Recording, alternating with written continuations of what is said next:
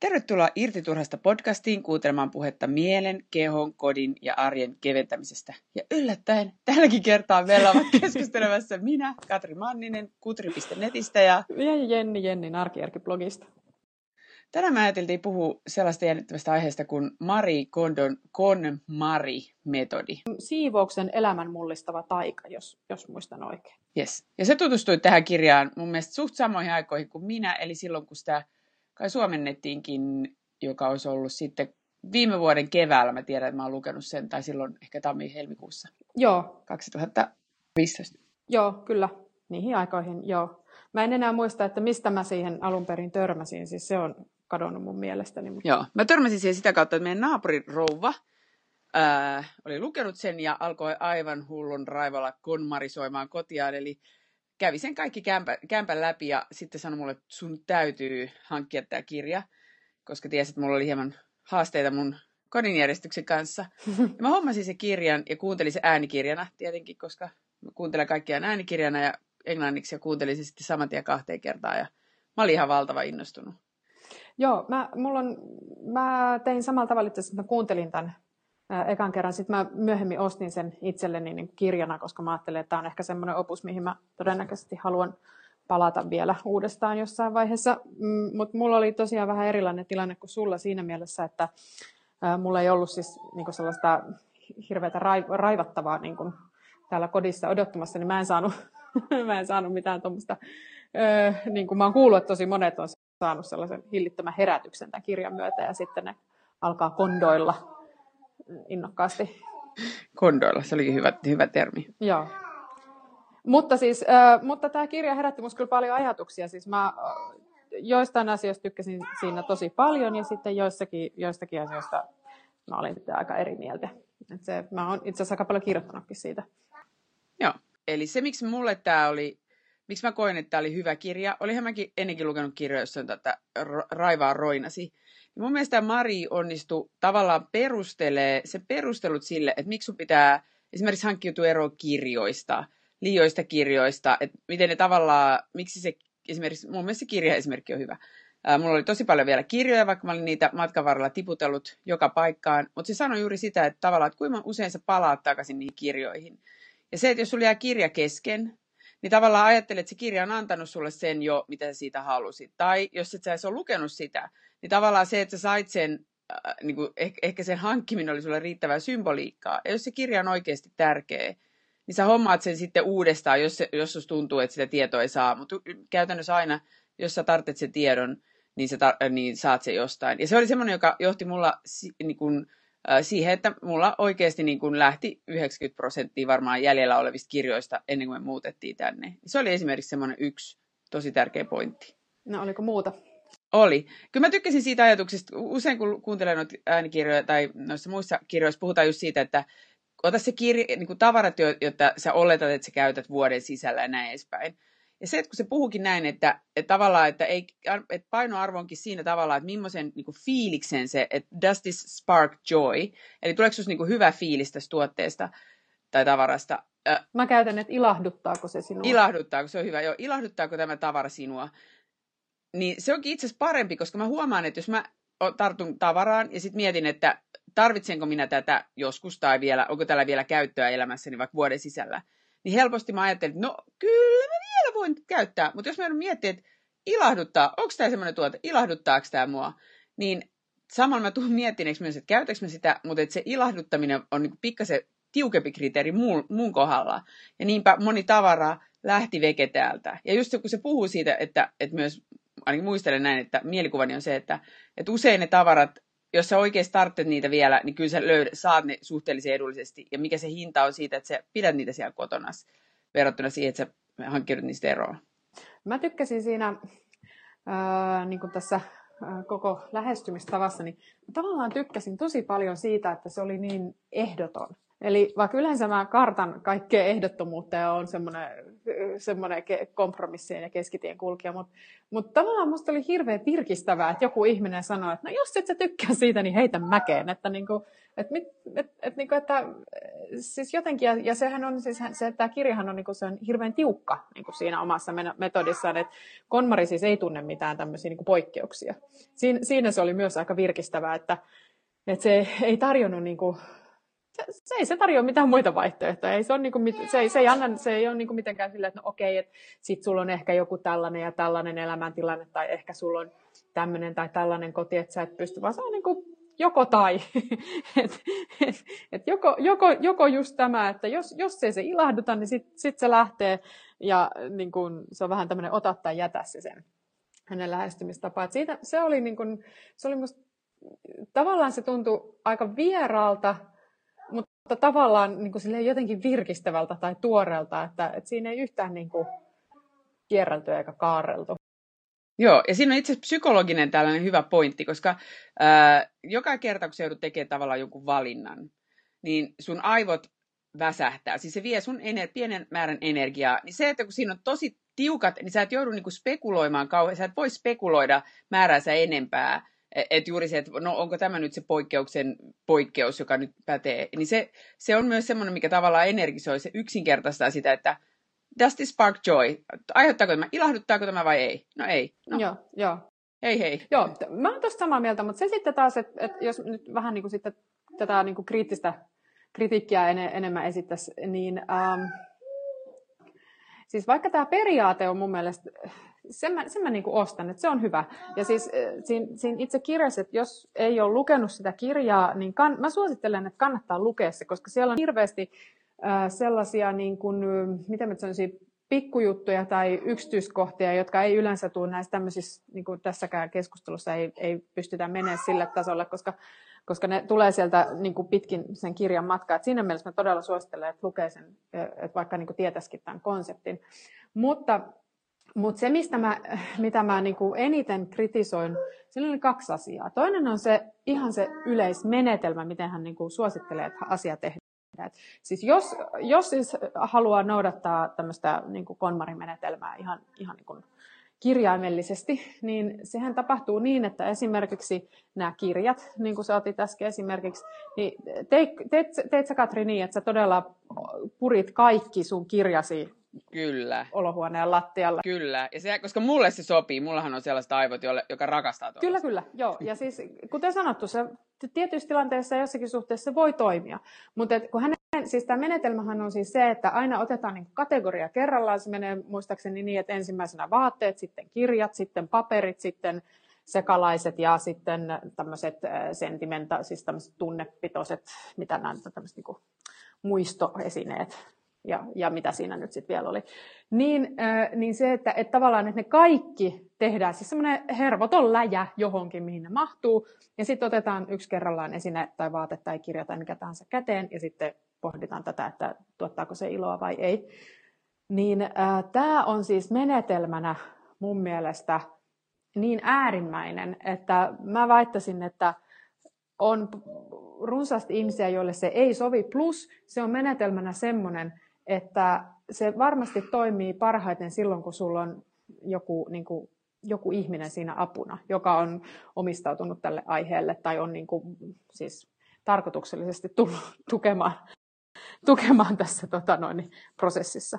Et, et, et mä, mä uskon, että se toimii niin, että jos, jos, hän, jos Mari Kondo itse seisoo siinä vieressä ja sitten lempeästi sua ohjaa siinä, niin, niin se homma toimii, mutta, mutta se ajatus siitä, niin kuin, mulle ajatus siitä, että mä tyhjentäisin mun kirjahylsyssä, mulla on myös niin paljon kirjoja, niin että, että, että ne olisi kaikki tässä lattialla ja sitten mä yksi kerrallaan rupeisin käymään niitä läpi. Se on siis ajatuksena mulla jo niin sellainen, että, että, siis, että ei, että ei, ei mun elämässä ole niin, kuin niin sellaista hetkeä, että mä pystyisin sen kerralla tekemään. Ja sitten koska sitä ei pysty kerralla tekemään, niin, niin, niin sitten se jää kesken ja sitten ne kirjapilot laahaa siellä pitkin lattioita ja sitten ne lopuksi vaan tunkee takaisin sinne hyllyyn, kun se ei tule valmiiksi. Siis tämä on, tää on niin kuin mun niin kuin realistinen skenaario. Niin. Mä ajattelen, että siinä on varmaan siellä, tää, eh, parikin pointtia. Kuten sanoin, mulle sopii tuollainen paremmin. Ja siinähän on se idea, että tavallaan se, että jos sä esimerkiksi keräät ihan kaikki sun vaatteet, ja siellä kirjassa on esimerkki, että jos hän menee auttaa jotain asiakasta, niin sano asiakkaalle, että okei, onko tässä kaikki, kaikki vaatteet? Juu, kyllä on. Jos täältä, että okei, ootko nyt ihan varma, koska jos, tää, jos tämän jälkeen löytyy jostain vielä vaatteita, niin se vaate heitetään suoraan roskiin miettimättä. Joka jälkeen tietenkin silloin yleensä ne muistat, ai niin, Muisti paranee kummalti. siellä auton takapenkistä jossain näin. Jonka jälkeen, ja se, että kun sä näet ne tavallaan kerralla, niin silloin sä pystyt myös niin kuin hahmotat paremmin, että mikä, mikä tässä nyt aiheuttaa mulle iloa ja mikä tässä ei aiheuta iloa. Et se on varmaan, niin kuin, et sinällään, ja mul, niin kuin mä sanoin, mulle sopii paremmin se, että se on kaikki siinä kerralla. Että jos mä otan pikku, niin kuin se on joku mun luonteessa, että mä mieluummin kannan isot kassit kerralla, kun monta kertaa juoksen edestakaisin. Mutta sitten toinen pointti, mikä siinä on, niin on varmaan se, että mun tuli mieleen, että Japanissa, mä väitän, että japanilaisilla on, kun niillä on pienemmät kämpät, niillä on oikeasti niin kuin ihan kappalemäärissä, en tiedä lukuja, mutta mä veikkaan, että niillä on vähemmän tavaraa keskimäärin kuin mitä tavallisella suomalaisella on tosi iso omakotitalo. Se on itse asiassa sellainen asia, mitä mä kanssa mietin. Mulle tuli mieleen siis se, mä itse asiassa selasin tuota kirjaa just äsken, kun mä tiesin, että me tätä podcastia ruvetaan tekemään, niin mulla sattui siellä silmiin siis luku 160, joka on keskimääräinen niin kuin toppien, siis tämmöisten niin kuin vaateyläosien, siis kaikki teepaidat, villapaidat, tämmöiset. Niin se lukumäärä, johon hän keskimäärin törmää, kun hän asiakkaansa luokse menee ja alkaa vaatteita sortata. 160 paitaa kautta toppia. Oho. Oho, no ehkä niillä on sitten enemmän vaatteita. Mulla ei ole kyllä ikinä varmaan. Mutta se ei oikeasti ole, tiedätkö mitä, No siis mä en tiedä montako toppia tai paitaa mä omistan, mutta jos mä nyt rupean miettimään joka ikistä teepaitaa, juhlatoppia, villapaitaa, ohuempaa neuletta, helletoppia, kuule kyllä niistä satakunta kertyy ihan nopsasti, vaikka mulla ei edes ole paljon vaatteita. En mä siis tiedä, onko mulla sata, mutta siis, mut siis sanotaan näin, että 20 päästään niin kuin hituisesti alkuun. Joo, ja kyllä mä sanoin, että mun puolisoista toisaalta silloin varmaan 400 niin ta- paitaa takia, tai tuollaista muun verrattuna. Aivan.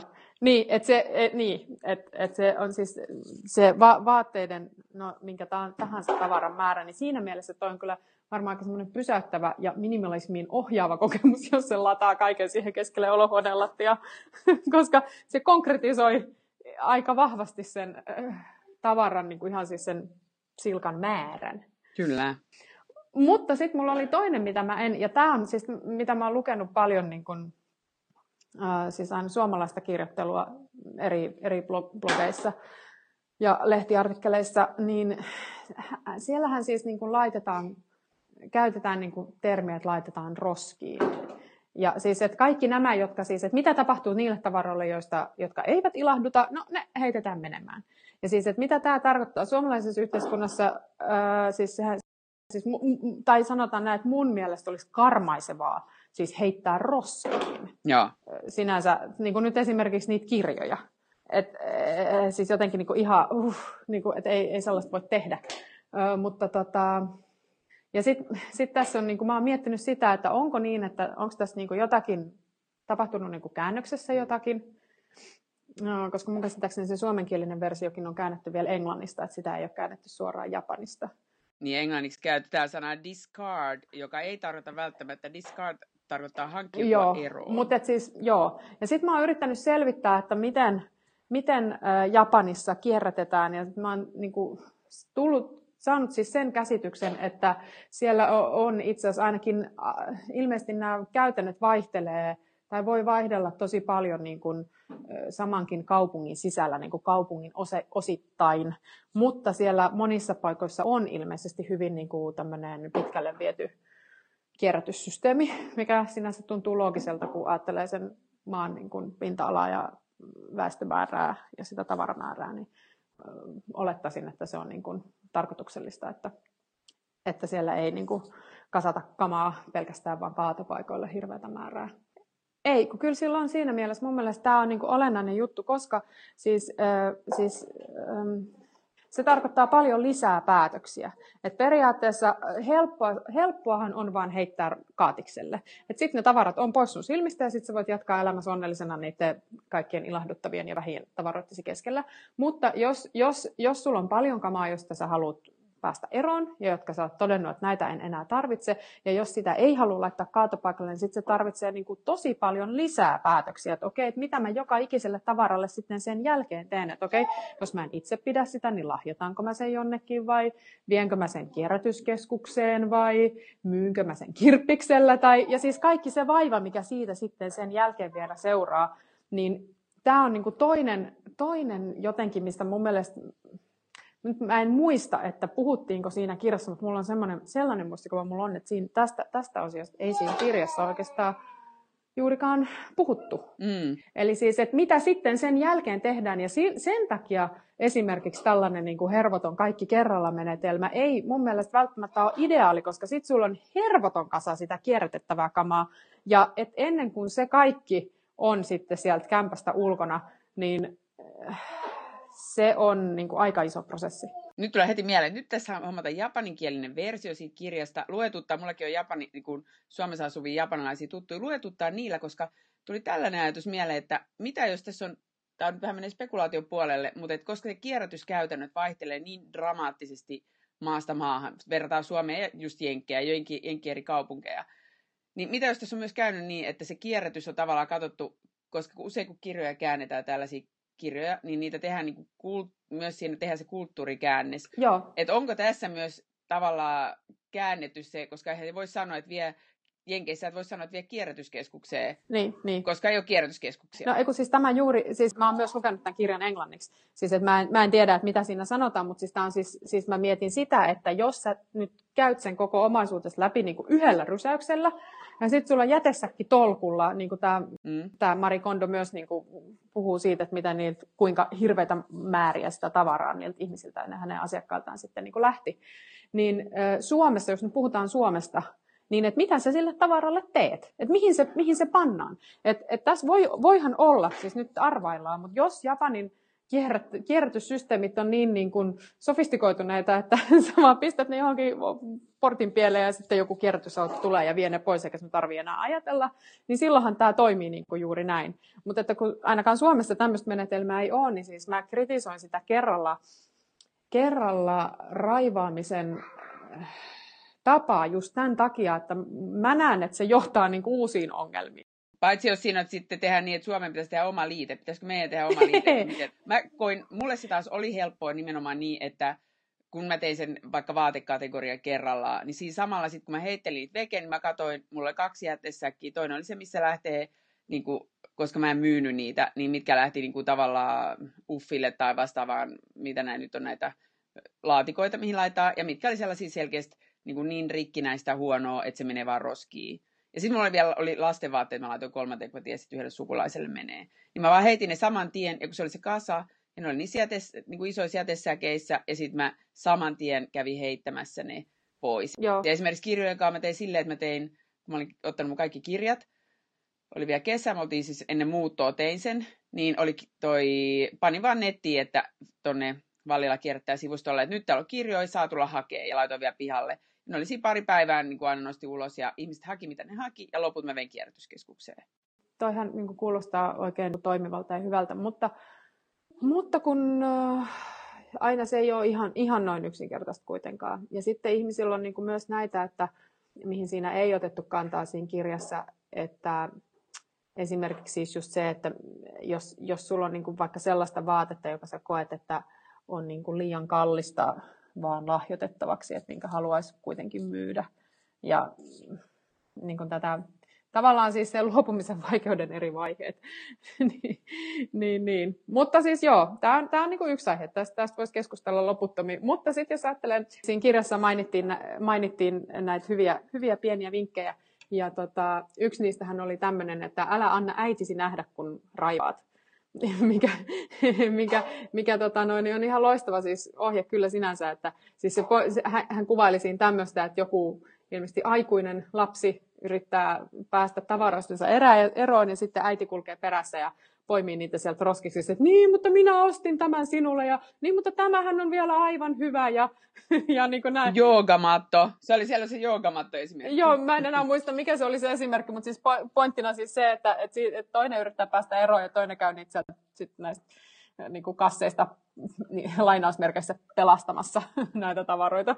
Ja lopputulos on se, että se homma ei oikein etene. Mua vaan nauratti se siinä mielessä, että mä oon nähnyt myös, myös päinvastaisen tilanteen, missä äiti yrittää päästä tavarasta eroon ja lapsi käy poimimassa niitä, siis aikuinen lapsi käy poimimassa niitä jo valittuja tavaroita, että niin, mutta tämä oli mulla pienenä.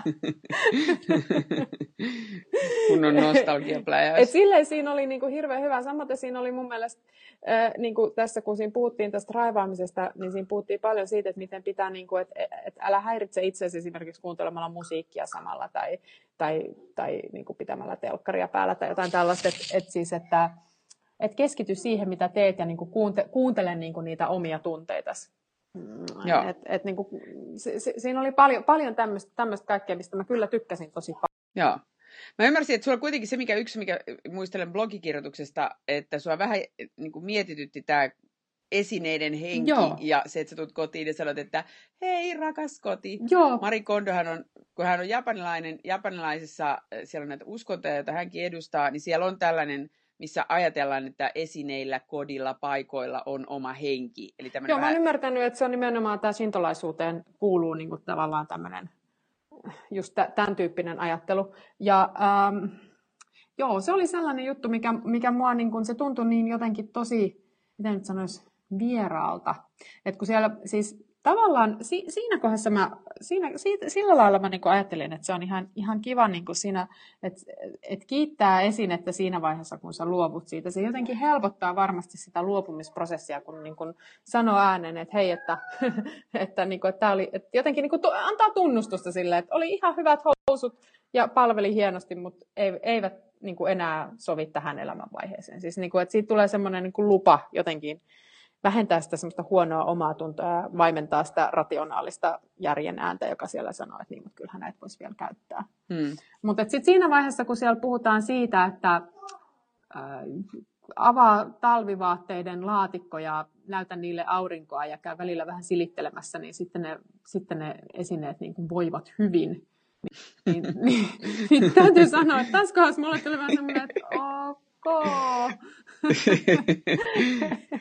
et, et, et jotenkin siinä ehkä se oli sellainen, no se on, se on erilainen kulttuuri ja se on sillä lailla tavallaan, ton tyyppinen ajattelu on mulle jotenkin niin vierasta. Niin mä ajattelin sen, että kun mä ajattelen niin, että me koetaan joka hetki vaan meidän oma ajattelu, niin tavallaan se, että jos sä vaikka niin kun ajattelet, käyt silittelemään niitä takkeja, niin se on myös sillä hetkellä, jos sä kun ajattelet, että tässä mä annan niille energiaa, niin se, sähän itse koet sen energian ja samalla sä tavallaan saat sen yhteyden niihin tavaroihin, jolloin sä myös ehkä kunnioitat ja arvostat niitä enemmän. Joo. Toki myönnän, että en, en silti menisi mun talvitakkeja tuonne silittelee. Mutta että, että se oli, mun mielestä se oli niinku tavallaan kiva ajatus juuri se, että sä annat arvoa asioille, mitä sulla on elämässä, jotta ne ei vaan ole niinku tiellä olevia roinia. Et ne, ja silloin sä myös ehkä niinku, kohtelet niitä paremmin, mutta myös mietit tarkemmin, että mitä sä oikeasti haluat sinne sun kotiin ottaa ja että arvostat sä sitä, mitä sulla on siellä kotona. Ja se sitten tosiaan niin kun koet olevas tavallaan vauraampi, kun sä arvostat sitä, mitä sulla on siellä himassa. Et siitä, mä tykkäsin siitä itse asiassa tosi paljon. Ja, ja niin kun, tavallaan se ajatus myös siitä, että sä tuut kotiin ja sä pysähdyt hetkeksi ajattelet, että hei koti, ihanaa mä oon kotona, niin sä saat sen kokemuksen siitä, että hei, mulla on ihana koti, mulla on nämä ihanat esineet, jolloin se sun oma kokemus siitä, mitä se sun ympäristö on, on ihan erilainen kuin jos sä vaan tuut silleen, etkä niin kuin oot siellä omissa ajatuksissa, etkä kiinnitä mihinkään huomiota. Joo, joo. Kyllä, joo, mä pidin siitä, että se, mä koin, että se kaikki loppujen lopuksi tavallaan tähti siihen niin kuin semmoisten omaisuuden kunnioittamiseen. Siis, ja se, sen mä niin kuin pystyn kyllä pystyn kyllä niin kuin hyväksyä, että se on musta niin kuin ihan hyvä, hyvä periaate, että, että niin kuin, niin kuin kohtelee hyvin niin kuin sitä, niitä esineitä, joilla on ihan jo sen takia, että se on niin kuin järkevää olla tuhlaamatta niin kuin rikkomalla tai, tai, tai huolimattomalla säilyttämisellä tai, tai millä tahansa. Että, et, et se, se, se on kyllä ihan totta, että se, se, se oli ihan, ihan, ihan hyvä ajatus. Joo, no otetaanko tähän loppuun vielä, että mitkä oli niinku parhaat, mikä on se niinku ehkä, mitä sun arjessa eniten käytetään, tai muuten paras vinkki, mitä sä sait sieltä Konmarista? Mä voisin aloittaa. Mulla nimittäin paras vinkki oli kuitenkin se taittelu. Ahaa. Että siellä taitellaankin vaatteet pystyyn. Joo. Ja se on ollut mulle niinku tajunnan räjäyttävä juttu, koska mä oon juuri ollut se, joka tekee niitä niin kuin, ää, pinoja, jotka nousee niin kuin, alhaalta ylöspäin. Ja sitten mä otan sieltä välistä jotain veke ja sitten ne katoo. Niin mulle se oikeasti se, että mä taittelenkin niin kuin pystyyn, se on, ollut, niin kuin, se on ollut ihan älyttömän hyvä tapa. Joo, tiesitkö, että se on kätevä tapa pakata myös matkalaukku? En. Koska sitten kun sä avaat matkalaukun, niin sä näet heti, mitä siinä Ah, hyvä. Mä en ole matkustanut. Nytte. Se, on, se on, toimii sillä lailla myös erittäin hyvin. Öö, joo, mä, mun on pakko sanoa tuohon, että mä, mä kans rupesin, se on hyvä menetelmä, se pystyy viikkaaminen. Öö, ja mä itse asiassa ratkaisin käytännön ongelman sillä lailla, että mä rupesin viikkaa nimenomaan lapsen. Lapsen vaatteet on, siis tämmöisen leikki-ikäisen lapsen vaatteet on vetolaatikossa. Ja aiemmin siis ongelma oli se, että kun lapsi valitsee itse vaatetta, niin se sieltä tyynesti heitteli sellaisella, sellaisella klassisella sarjakuvatyylillä, niin kuin vups, olan yli, seuraava vups, toisen olan yli, kunnes se, niin kuin sieltä pinosta tuli vastaan se, mikä se halusi pistää päälle, ja sitten ne loput vaatteet oli läjässä siinä lattialla. Mutta tota, nyt kun ne on silleen pystyssä, niin hän näkee niin kuin heti kaiken, eikä sen ole tarve niin kuin purkaa puolta laatikkoa. Eli, eli joo, joo mä pyst- siis toi oli tosi hyvä vinkki. Mutta mä sanoisin, että mulle ehkä suurin kuitenkin oli tämä niin tää peruskysymys, että ilahduttaako se sinua. Joo. Mä luulen, että se oli, koska mä oon siis, kun mä oon sellainen niin kuin vähän liiankin järkevä oman etuni nimissä välillä. Eli tota, mulle, te, mulle tekisi hyvää, niin kuin, tai tekee aina hyvää, hyvää välillä niin kuin päästä sellaisesta liiasta rationaalisuudesta irti, niin se oli jotenkin, se on ollut hyvä, tosi hyvä. Se on jotenkin niin olennainen ja semmoinen niin kuin ytimeen menevä kysymys, että no, mutta et ilahduttaako se sua? Tykkääkö se siitä? Niin kuin esimerkiksi vaatteessa, niin mä oon niin hyvä perustelemaan, että miksi mun ei kannata heittää jotain villapaitaa pois, mitä mä en ikinä pidä, mutta kun toisaalta se on ihan, he, ihan siistiä, bla bla bla. Ja sitten se, mä hilloilen sitä siellä hyllyllä sitten vuodesta toiseen, enkä pidä sitä koskaan. Ja sitten se niinku, että et, niinku, et sit jos sen kysymyksen yksi kääntääkin niin, että niin, mutta tykkääkö siitä todella, ilahduttaako se sua? Niin se jotenkin toi niinku semmoisen, se on musta ollut, se on ollut mulle, mä käytän sitä niinku koko ajan. Mahtavaa. Mari Kondohan on kirjoittanut myös uuden kirjan. Ja se jatkaa tästä samasta, mä en muista mikä sen nimi on, koska se on, ö, niin kun sitä ei ole mun mielestä vielä käännetty, mutta ainakin Helsingin kirjastossa mä oon nyt jo jonottamassa sitä. Ja se on siis tämmöinen kirja, joka, sen saattaa saada varmaan niin kuin jostakin Amazonista tai akateemisestakin tai jostain tällaisesta. Ja siinä on mun käsittääkseni, niin kuin hän on niin kuin, vie konkretian tasolle tämän niin kuin organisoimisen. No mutta hei, äh, tästä me saatiin kunnon pläjäys. Jos Mari Kondo-metodi ei ole tuttu, niin meidän kummankin blogista ja irti turhasta.netistä löydät tarkemmat linkit. Eli Jenni löytyy osoitteesta arkijarki.net, minä löydyn osoitteesta kutri.net. Ja jos sulla tulee jotain uusia ajatuksia tai haluat itse jakaa, mikä on paras vinkki, mitä olet saanut, niin laita varmaan eniten Jennin blogiin arkijarki.net tai sitten sinne meidän irtiturhasta.net. Kiitokset tästä ja Jennille ja kiitokset sinulle rakas kuulija. Ja ensi kerralla meillä on taas joku uusi aihe aiheesta arjen, elämän, kehon, mielen keventämisestä. Ensi viikkoon tai seuraavaan. Seuraava jakso. Seuraava jakson. Moi moi. Moi.